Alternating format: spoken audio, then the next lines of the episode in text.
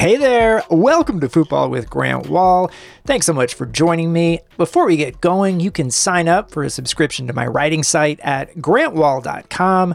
I've got big magazine stories out now for my reporting trips to Leeds United, and very soon, the one where I interview migrant workers on my trip to Qatar. So subscribe now and help me continue doing cool stuff like this. That's grantwahl.com. I am flying solo this episode with Chris Whittingham away celebrating his 30th birthday. Happy birthday, Chris. I hope it has been a great one. Uh, so, this is going to be a monologue on the weekend that was in soccer. Stick with me for a little while here. There was a big rivalry game set for Monday. So, we're recording this on Sunday big rivalry game of the weekend in the Premier League is Monday between Manchester United and Liverpool. But there was a huge result from a red, white, and blue perspective on Sunday. And I'll just say it Leeds United 3, Chelsea nil. Tremendous performance from Jesse Marsch's Leeds United, Team America, America's team in the Premier League. If you want to read all about them, go to grantwahl.com. I just had a 5,000 word story with interviews with Marsch, Aaronson, Adams about how they're approaching this season at Leeds United. And frankly, Leeds United should be on nine points after three games instead of seven. It, you know, you really don't want to complain when you just beat Chelsea 3 0 in a statement making win for Jesse Marsch's Leeds United.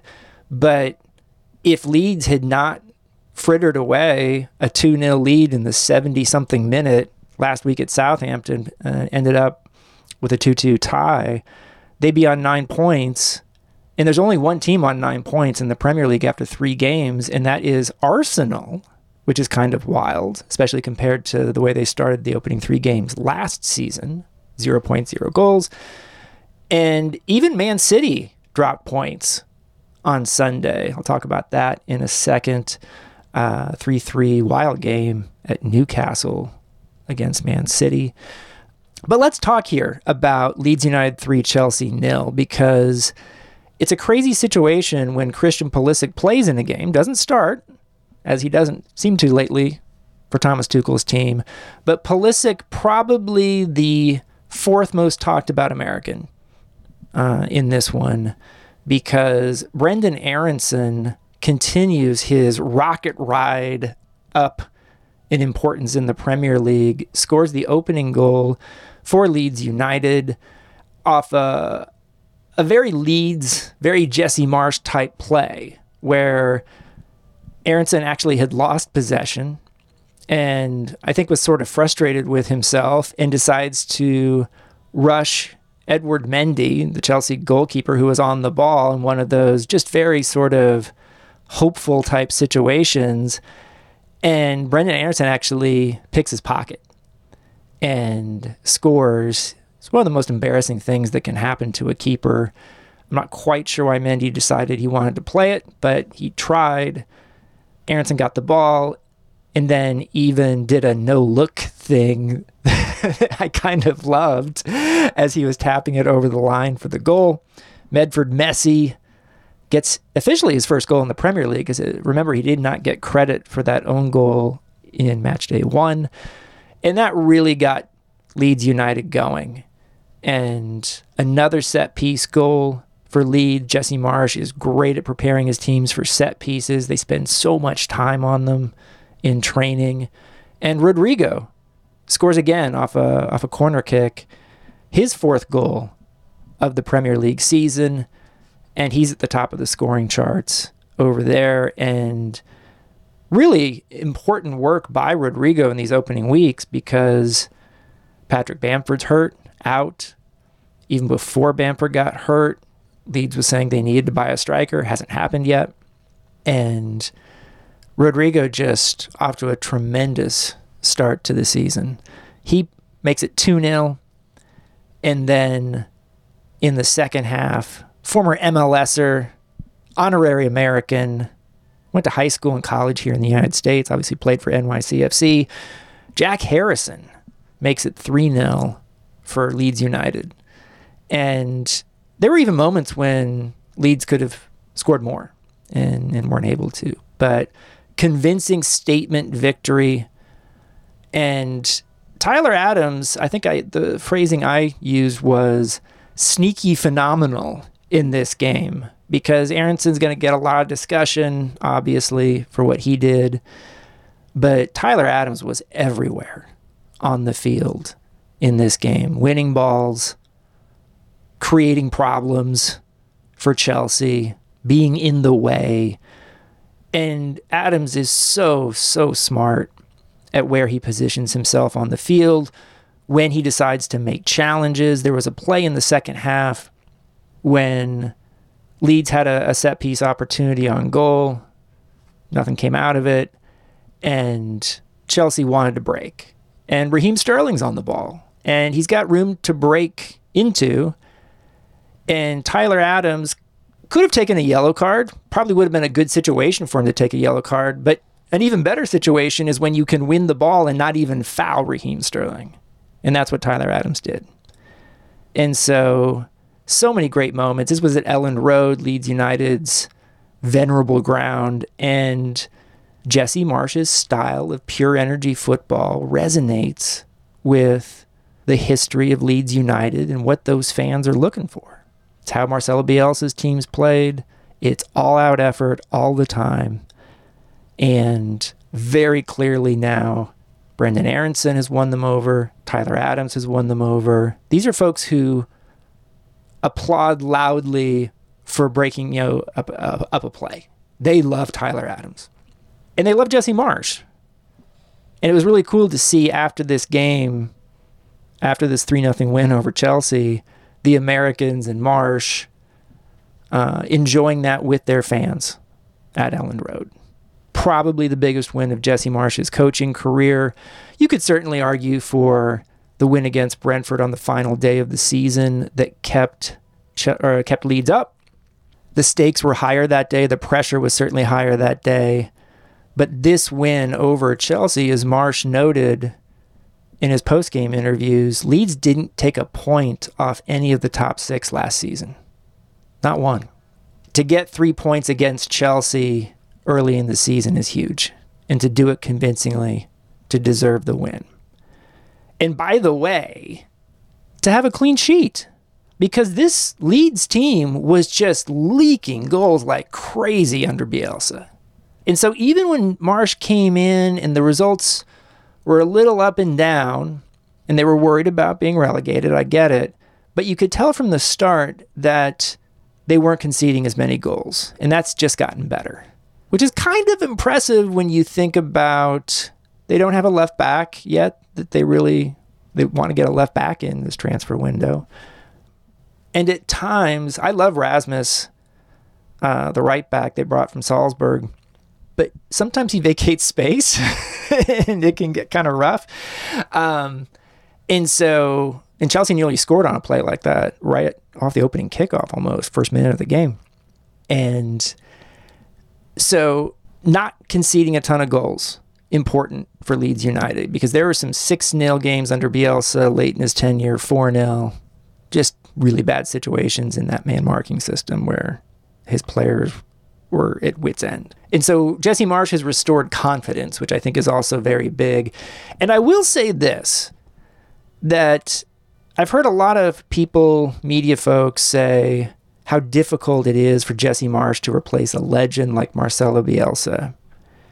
And on the face of it, I get it. But I would argue that replacing Julian Nagelsmann at Leipzig last year was actually much harder for Marsch in many ways on a day to day basis than replacing Bielsa. And I say that because of how his players are responding to him, or in the case of Leipzig, not responding. Because it was much harder for Marsch coming in for Nagelsmann to get the Leipzig players to buy into what Marsch wanted to do, which is pure energy, pure Red Bull system. It's not possession, really. And so the Leipzig players who had played under a possession style coach like Nagelsmann never really embraced it, never accepted it, didn't want it. And it was a big part of why Marsch and Leipzig didn't work out. Whereas When Marsch comes to Leeds United, those players wanted someone like him to come in from a playing style perspective. They were toast after everything with Bielsa. That's partly due to injuries, partly due to the man marking system, partly due to utter exhaustion. It was not sustainable. Jesse Marsch plays a high energy style, but it is sustainable. His teams don't die toward the end of the season. And so these Leeds players have bought into what Jesse Marsch is selling. And that's why it's a good fit so far. That's why they're getting good results. That's why, with a preseason and some new players, Marsch has had success so far with Leeds. It's just a better situation overall than at Leipzig. Read my story too, because there's a lot more detail about this in my story on grantwahl.com. Another American figure was part of this game, obviously. We mentioned Christian Pulisic. Comes on as a substitute, doesn't make much of an impact. It's already 3 0.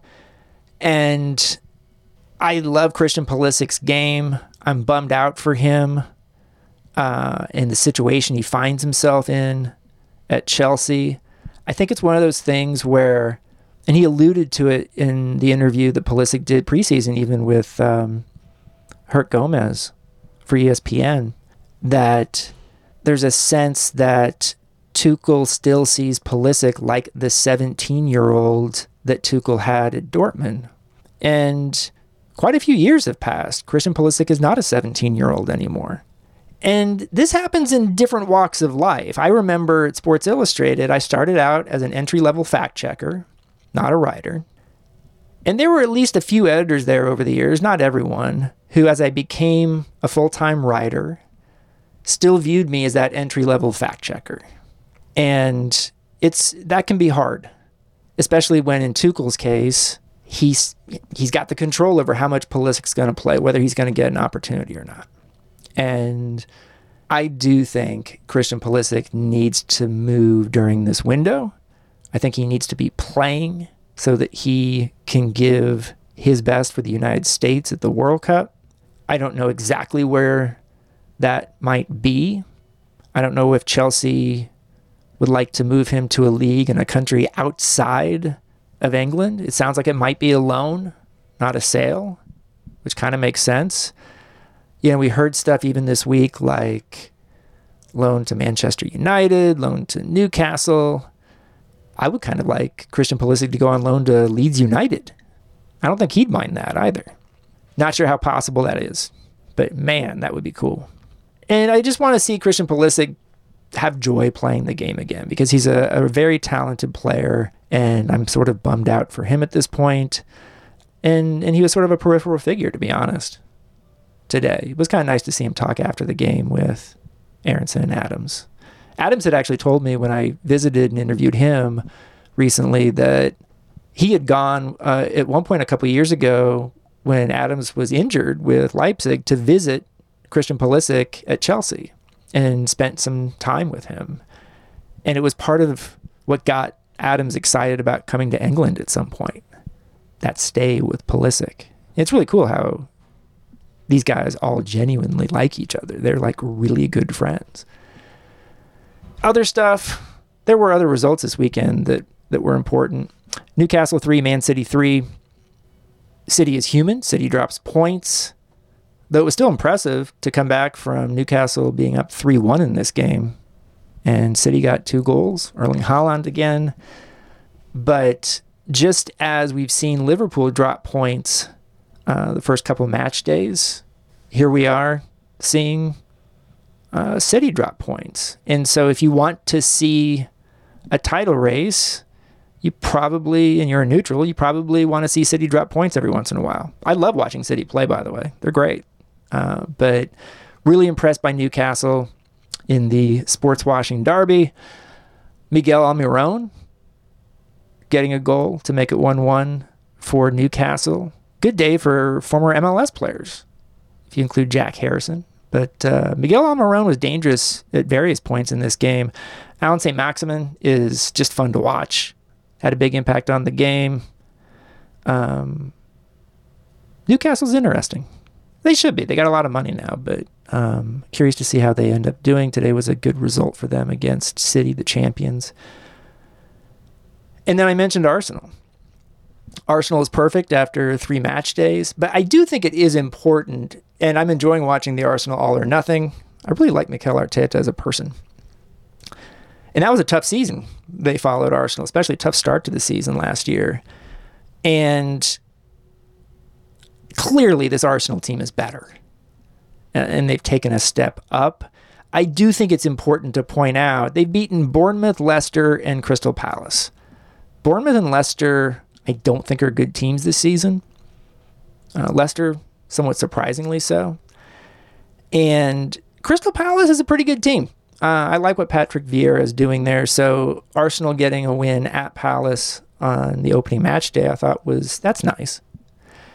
But when you look at the Arsenal schedule, you could argue that Arsenal does not have a tough opponent until October 1st.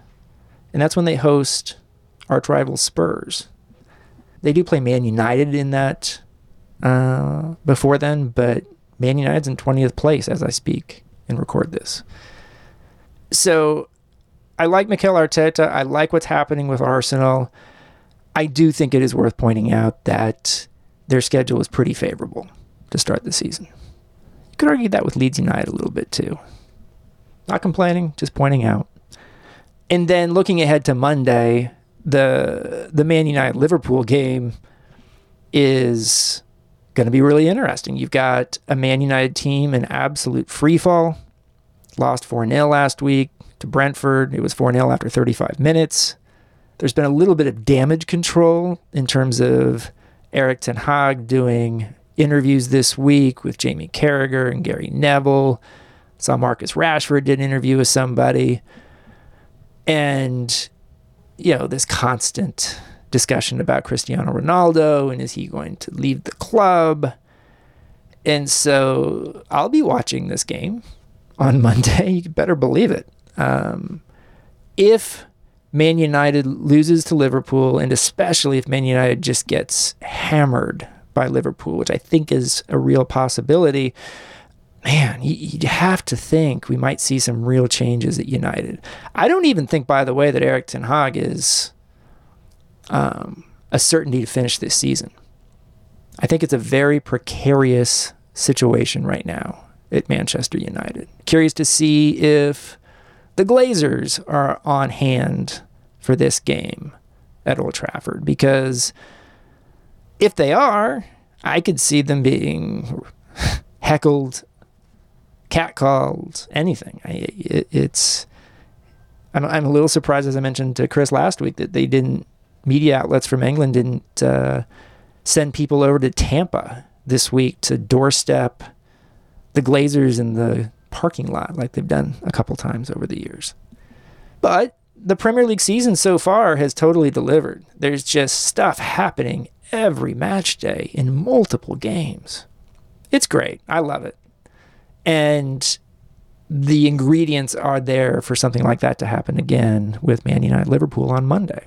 So come to grantwahl.com. I'll probably have a three thoughts on that that game and there'll be more to discuss. Happy birthday, Chris Whittingham. Hope you've enjoyed it. He'll be back with us next Monday, uh, this Thursday. We've basically gone to uh, Thursday's podcast episodes are interviews, and the Monday episodes are discussing the news of the weekend. That may change a little bit once Champions League gets going, but we'll see. And that is all for me. I hope you get a, you have a great start to your week. This podcast episode is produced by Chris Whittingham. Thank you for listening to Football with Grant Wahl. Want to thank Chris. Hope he has a great week. You can now sign up for a free or paid subscription to my newsletter at grantwahl.com. The best way to support my work is by taking out a paid subscription. See you next time.